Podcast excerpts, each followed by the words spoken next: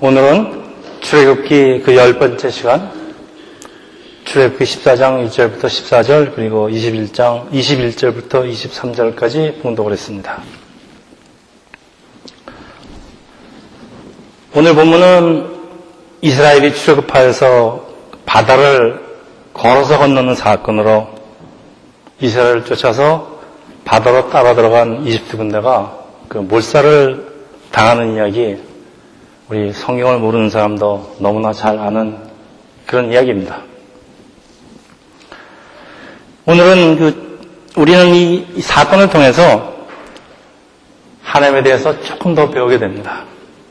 이 본문은 출애굽기 중에 출애굽기 출애굽기 중에 출애굽기 이제 이스라엘은 가나안으로 출발합니다.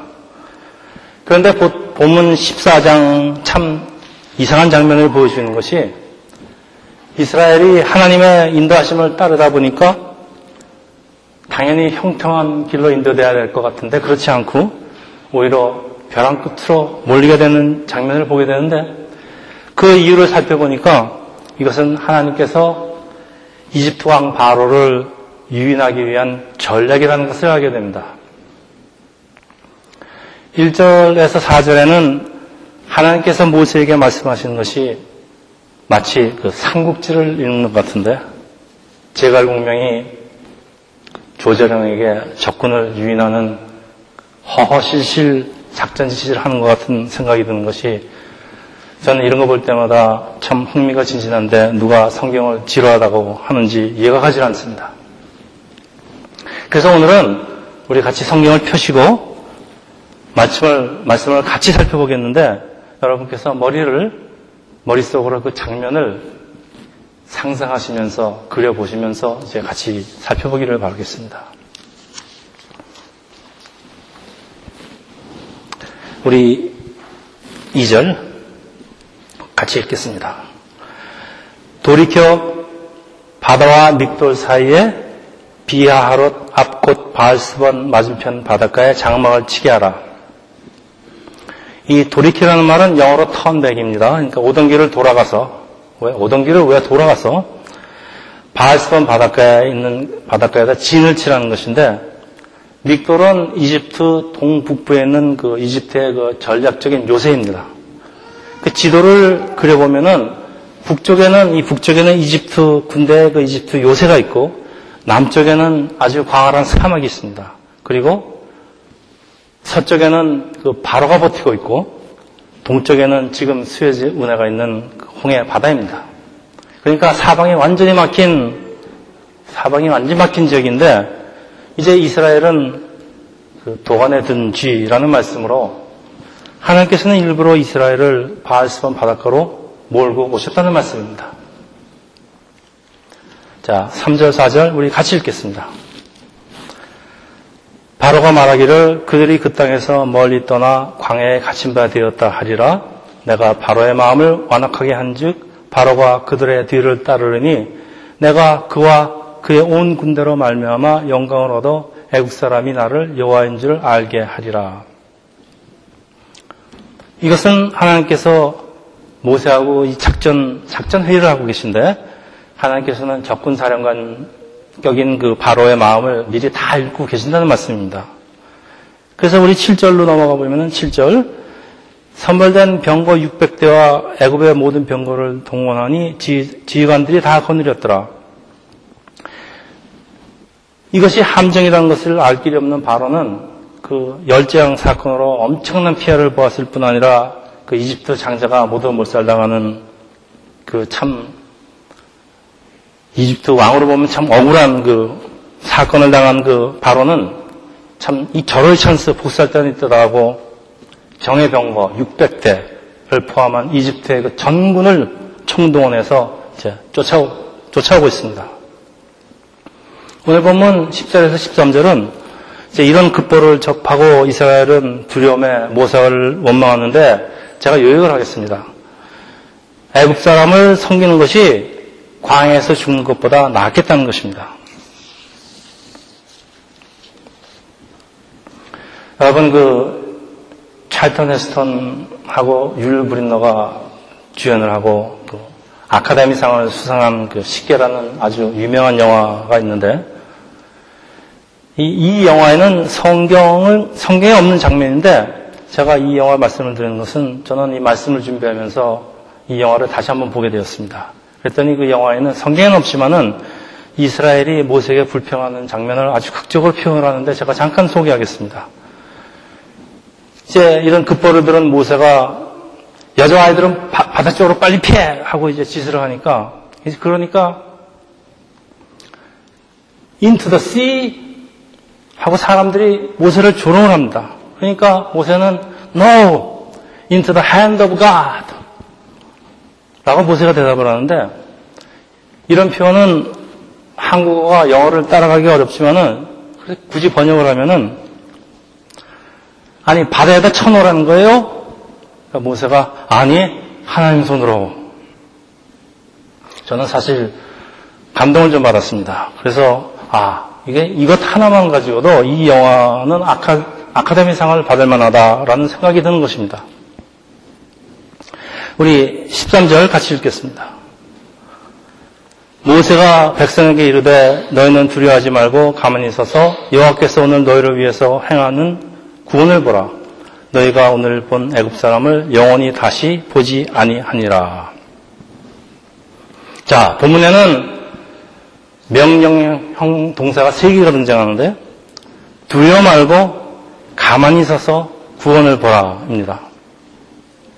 두려움은 마귀가 주는 것이기 때문에 두려워하지 말라는 것은 전 성경에 깔려 있는 메시지지만 이 가만히 있어서 가만히 있어서 이 말은 아무것도 하지 말라는 뜻이 아니고 이 원어의 뜻은 굳건히 서다. 그러니까 don't panic. 여러분 그 미국에서 그 운전면허 실기, 필기 시험에 꼭 출제가 되는 문제가 있는데 여러분이 운전을 하다가 위험 상황을 만났을 때 어떻게 해야 됩니까? 그리고 이제 사지선대형으로 1, 2, 3, 4 나옵니다. 근데 꼭 나오는데 답이 뭔지 아십니까? 미국에서 면허시험 보신 적 없어요. 너무나 잘 아는 돈 패닉. 당황해서 벌벌 떨지 말라는 말씀입니다. 우리는 때때로 그 홍해 바닷가 바알스번 벼랑 끝에 있는 우리 자신을 발견하면서 두려움에 당황을 합니다. 사실 더 이상 갈 곳이 없는 이 막다른 골목에 진퇴양난에 나의 힘으로는 도저히 헤어날 수 없는 이런 상황입니다. 그리고 뭐 내가 잘못한 것 같지도 않은데 그 이유를 우리가 알 수 없는 경우가 대부분이지만은 도대체 누구의 잘못이든지 이유에 관계없이 이런 어려운 상황에 우리는 가끔 찾아옵니다. 그렇죠, 태환 씨? 그런데 오늘 보면은 이스라엘의 잘못 때문에 이렇게 된 것이 아니고 이게 하나님의 전력이었다는 것을 말해주고 있는데 이것은 이스라엘을 도저히 어쩔 수 없는 상태로 일부러 몰고 가셔서 이스라엘로 하여금 하나님을 이번 기회에 확실하게 경험하게 하려는 것입니다. 자, 14절 우리 같이 읽겠습니다. 여호와께서 너희를 위하여 싸우시리니 너희는 가만히 있을지니라. 여기 가만히 있으라는 말이 또 나옵니다. 근데 이, 이때 이 가만히의 원어의 뜻은 조금 아까 그 13절에 가만히 서서는 다른 뜻으로 이거는 keep silent. 조용히 하라는데 사람들이 이런 사태에 부딪히면은 뭐 어쩔 줄 몰리고 난리를 치는데 여자들 잘하죠. 어머나 어머나 이거 어쩌면 좋아 이거 어쩌면 좋아 이거 큰일 났네 이거. 이러지 말고 두려워하지 말고 굳건히 서서는 입 다물고 기다고 있으라는 말씀입니다. 그리고 그 하나님의 구원을 보라는 것은 이게 우리 지난 시간 아홉 가지 재앙 사건 그리고 6월절 사건에 이어서 계속 반복되고 있는 말하자면 출애굽의 핵심 메시지입니다. 하나님께서 너희를 위해서 싸우시니까 너희는 기도하면서 담대하게 하나님의 구원하심을 기다리면 기다리며 보라는 것으로 이때 하나님께서는 놀라운 것을 보여주신다는 그런 말씀입니다. 하나님의 인도하심에 이끌려서 인생의 벼랑 끝까지 가보지 않은 사람은 결코 배울 수 없는 하나님에 대한 경험이고 오늘 본문이 강조하고 있는 것은 바로 이것입니다. 이런 상황에서 믿음 있는 사람과 믿음이 없는 사람은 갈라집니다. 18절 같이 읽겠습니다. 내가 바로와 그의 병거와 마병으로 말미암아 영광을 얻을 때에야 애굽 사람들이 나를 여호와인 지를 알리라 하시더니 이런 사건을 만드시는 하나님은 돌 하나 가지고 새 한 마리 잡으시려는 분이 아니시고 하나님께서는 또 다른 목적을 가지고 계신데 이집트 사람에게도 여호와가 하나님심을 알게 하려는 것입니다. 구원의 문이 이스라엘에만 열려 있는 것이 아니고 이집트 사람에게는 닫혀 있는 것이 아니라는 것이 사실 많은 이집트인들이 6월절 사건 때 하나님을 알고 이스라엘을 따라가는 것은 우리가 출애굽을 이제 점점 더 배우게 되면서 알게 됩니다. 21절. 모세가 바다 위로 손을 내밀며 여호와께서 큰 동풍이 밤새도록 바닷물을 물러가게 하시니 물이 갈라져 바다가 마른 땅이 된지라.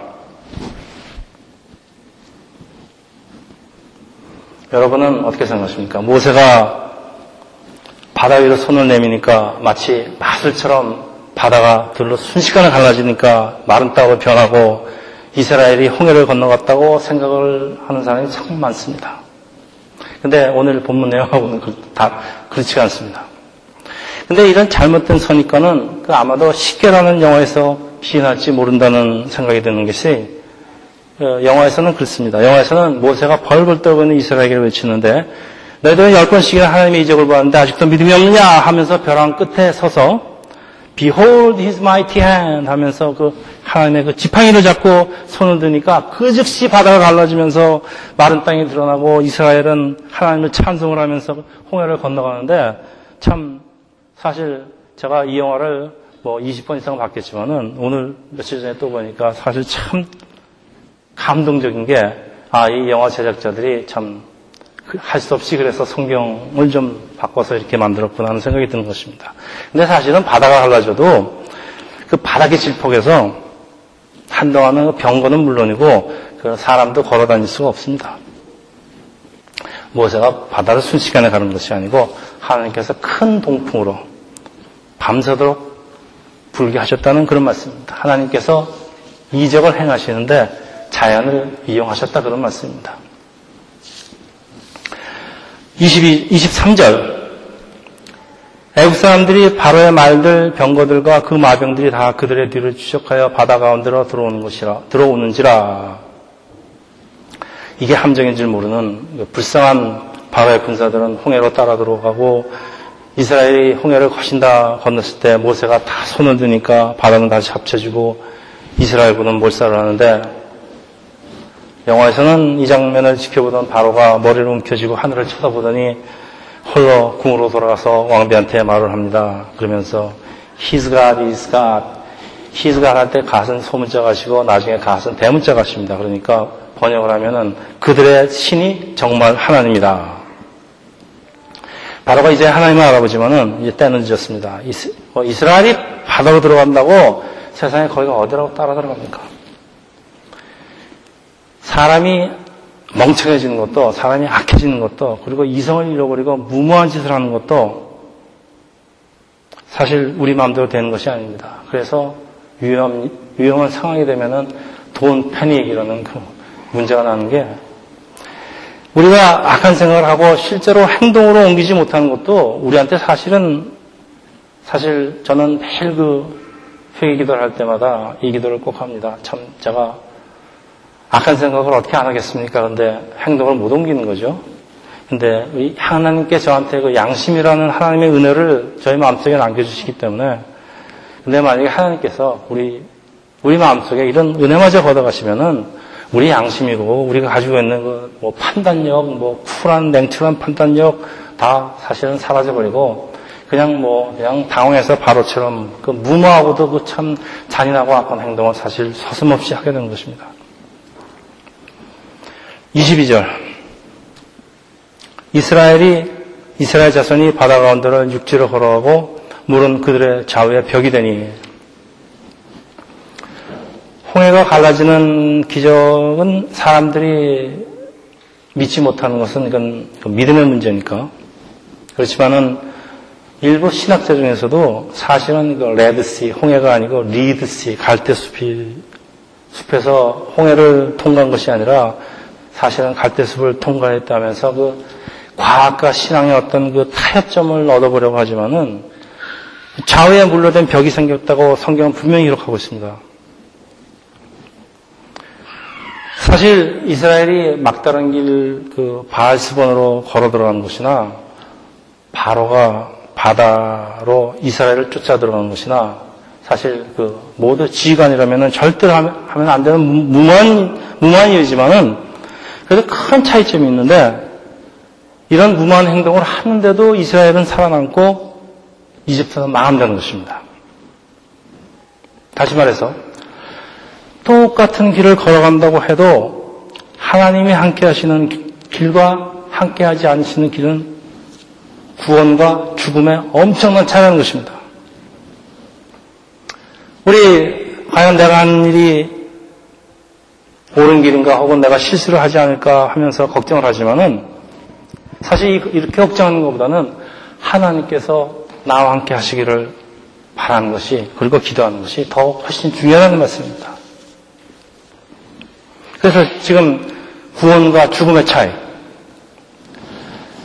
우리는 지난 시간 그 10가지의 재앙 사건부터 같이 살펴보고 있는 것은 하나님께서는 별로 잘한 것도 없어 보이는 이스라엘은 무조건 그냥 보호하시고 그렇다고 별로 잘못한 것 같지도 않아는 이집트 사람들은 참 바로라는 지도자를 잘못 만났다는 그 이유 하나로 일방적으로 당하기만 합니다. 그래서 우리 객관적인 입장에서 보면은 하나님은 참 불공평한 것처럼 느껴지지만 그러나 바로 이것이 구원의 속성입니다. 구원은 어떤 조건을 갖췄기 때문에 구원을 받는 것이 아니고 그냥 하나님이 그거에 관계없이 그냥 선택하신 것입니다. 우리가 이렇게 모여서 하나님을 예배할 수 있다는 것이 우리의 어떤 자격 조건이 갖춰진 게 아니라 우리의 선택이 아니라는 것은 우리 너무나 다 잘 아는 사실입니다. 그래서 그 이유는 알 수 없지만은 하나님께서 일방적으로 구원을 베푸시는 그 선택을 받은 민족이 이스라엘이고 또 우리 크리스천입니다. 오늘의 주제는 홍해를 가르는 하나님의 능력과 구원의 역사를 보는 것인데 하나님께서 왜 그냥 보여주시지 않으시고 이스라엘로 하여금 그 가던 길을 돌아가게 하고 바스번 바닷가 벼랑 끝으로 몰게 가셔서 그 다음에 이스라엘을 미끼로 사용하셔서 바로 하여금 그 미끼를 물지 않을 수 없게 만드시는 아주 복잡한 과정을 거치시는데 그 바람에 이스라엘은 이제 출애굽 여정 시작부터 참 어려움에 직면을 합니다. 하나님께서 어차피 나를 조건 없이 택하시고 그래서 예수를 믿고 따르려고 하는 그 나의 삶을 형통하게 하시지 않으시고 내 생각에 이런 건, 이런 어려움은 필요 없을 것 같은데 그런 어려움을 주시고 성경용어로 믿음의 시련을 주시는가에 대한 그 질문이기도 합니다. 참 어려운 질문 같지만은 대답하기 어려운 질문 같지만은 전 성경에 깔려 있는 이에 대한 대답은 이스라엘이 하나님이 하나님 백성이 될 만한 자격 조건을 갖춘 것이 아닌 상태에서 그냥 택하신 것이기 때문에 일단 먼저 구해 놓으신 것이기 때문에 그리고 그 다음에 하는 나라에 합당한 백성으로 그 자녀로 만들어 가시겠다는 것입니다. 그래서 이것은 오늘날의 크리스찬에게도 똑같이 해당되는 것입니다. 출애굽의 목적은 이스라엘을 떠나 가나안 땅으로 들어가는 것이지만은 곧바로 들어가는 것이 아니라 그 여정 가운데는 그 광야를 통과해야 됩니다. 우리 광야 생활은 교회 생활을 말씀하고 있게 우리는 광야에서의 삶을 광야 교회라고 부릅니다. 우리 전, 전번 시간에 참 많이 공부했죠? 신약 성경은 이스라엘이 홍해를 건너는 것은 크리스찬이 세례를 받는 것에 비유를 하는데 그것은 예전에, 나, 예전에 나는 물에 빠져 죽고 새롭게 태어난다는 그런 의미입니다. 근데 만약 우리가 홍해를 건너서 다시 말해서 세례를 받고 곧장 천국으로 직행을 한다면은 우리 교회는 아직도 세례를 받지 않는 사람만 남게 될 것이고 여러분의 세례식은 바로 장례식일 텐데 그렇죠? 세상에 누가 세례 받으려고 하겠습니까? 이게 말도 안 되는 얘기입니다. 새롭게 태어난 그 크리스천을 새나라 백성으로 만드는 것이 이 광해 생활의 목적이고 우리의 삶이 천국의 삶에 조금이라도 가까이 갈 수 있도록 준비하는 기간이 바로 광야의 삶입니다. 우리는 이런 광야의 과정을 최대한 거리로 통과하려고 애를 쓰면서 기도를 하고 나한테 형통한 길을 주십시오, 환란을 주지 마십시오 하지만은 이 얘기는 우리 역설로 하나님 나 빨리 죽여주세요 하는 기도하고 다를 것이 없습니다. 광야의 삶은 순종과 그리고 인내를 배우는 기간인데 우리 죄의 노예로부터 해방에 대해서 하나님의 백성으로 시작하는 그 이스라엘에게 우리 크리스찬에게 하나님께서 제일 먼저 가르치시기를 원하는 것은 그 구원의 주체가 되시는 하나님 당신에 대해서입니다. 제가 계속해서 반복을 합니다. 우리가 성경 공부를 하는 그 뜻은 여러 가지겠지만은 하나님이 누구신지를 아는 것입니다. 하나님에 대해서 알라고 성경 공부를 하는 것입니다. 그래서 출애굽은 구원받은 이스라엘을 하나님 백성으로 만들어서 가나안으로 인도하신 하나님을 아주 잘 설명을 해주고 있는데 이것은 예수를 영접하고 천국으로 향하는 이 땅에서의 크리스찬의 그 삶의 속성을 잘 설명해 줍니다. 이집트에서 노예로 오랫동안 살아온 이스라엘은 노예 근성이 철저히 몸에 배어 있어서 하나님의 백성으로서 변화가 있어야 되는데 이 열 가지 재앙이라는 하나님의 이적을 목격하고도 두려움에 떨면서 모세를 원망하는 모습을 오늘 보면 너무나 잘 보여주고 있습니다. 이것이 남의 모습이 아닌 게 우리 우리 모습은 어떻습니까? 예수를 믿고 따르면은 하나님의 백성으로서 무언가 다른 것이 있어야 되는데 우리 교회 잘 나오더라도 우리 어려움이 오면은 다시 노예 시절로 돌아가서 세상에서 하던 그 하던 짓 내 머리로 생각하고 비열한 수로 나를 방어하려고 하고 그 온갖 그 세상에서 하던 짓을 우리 계속하려고 합니다. 우리가 죄의 노예로부터 떠났으나 사랑을 상징하는 바로는 빼앗긴 자기의 노예들을 잡으려고 우리를 쫓아다닙니다. 그래서 하나님께서는 왜 죄 없는 이집트 군대를 몰살하시는가 하고 하나님이 하시는 일에 대해서 의문도 갖지만은 첫째, 이것은 우리를 쫓아오는 죄를 남기지 말고 진멸하지 말, 진멸하라는 얘기로 세상 자꾸 돌아오지 말라는 것입니다. 여러분 잘 아십니까? 그, 그, 롯의 그 아내가 소금, 세상 돌아보다 소금 기둥 되고. 그러지 말라는 것입니다. 둘째, 결국은 물에 빠져 죽는 것 같은 것이 우리의 인생인데,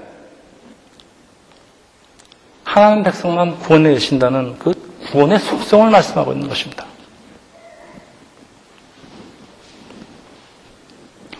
이제 말씀을 마치려고 합니다.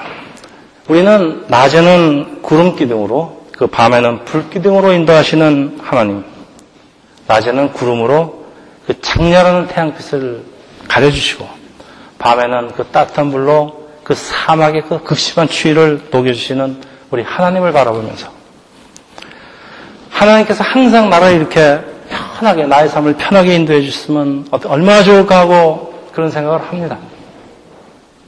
그렇지만은 아마 우리는 쉽게 영적인 깊은 잠에 빠져버릴 것입니다.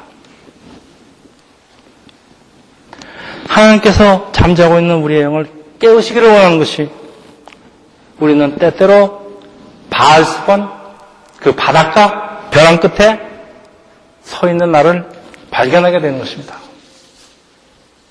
꼭 우리의 잘못 때문만이 아닙니다. 하늘은 스스로 돕는 자를 돕는다라는 말이 있는데 많은 사람들이 이렇게 성경 말씀인 줄 알고 있는데 이것은 벤자민 프랭클린의 말입니다. 거꾸로 오히려 하나님은 스스로 어떻게 할 수 없는 자를 도우시는 것인데 스스로 어떻게 할 수 없는 사람은 하나님을 할 수 있는 사람은 하나님의 도움을 구하려 하지 않기 때문에 하나님의 역사를 볼 수가 없습니다. 우리 신앙생활을 망치는 불순종, 가장 큰 원인이 교만과 두려움입니다. 스스로 무엇이든지 할 수 있다고 생각하는 이집트 왕 바로 같은 사람은 강한 자신의 교만 때문에 또 스스로 아무것도 할 수 없다고 생각하는 사람은 약한 자신의 그 두려움 때문에 하나님의 말을, 하나님의 말씀을 담대하게 따를 수 없는 것입니다. 그러나 강한 사람이나 약한 사람이나 모두 이 사방이 막힌 바알스돈 바닷가 벼랑 끝에서 바라볼 것은 하늘 위밖에 없습니다.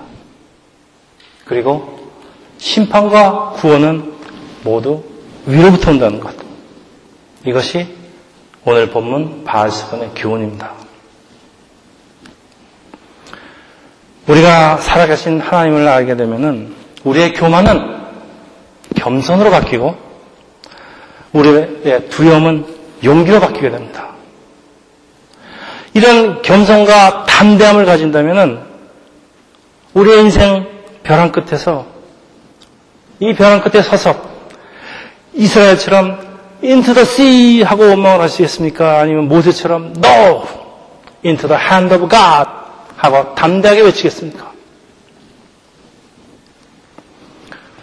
신앙생활은 하나님께서 살아계신다는 것에 나의 모든 것을 건 것입니다. 근데 이런 선택은 순전히 나의 몫입니다. 우리의 삶 속에서 매 순간마다 이 결정을 하고 살아야 됩니다.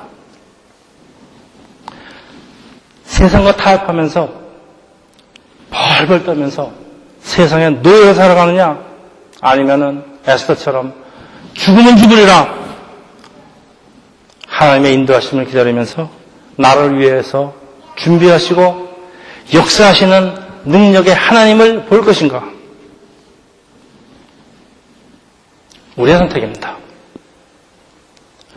구원은 하나님의 선택이지만은 이런 결단은 우리의 선택입니다. 우리를 선하게 인도하셔 하나님을 배우기를 원하시는 여호와 하나님이십니다. 그래서 우리의 광야 생활은 때때로 우리에게 다가오는 바알스버는 우리의 잠든 영을 깨우시려는 하나님의 인도하심입니다.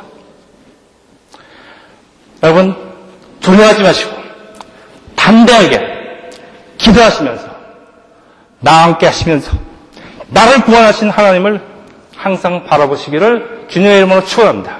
기도하겠습니다.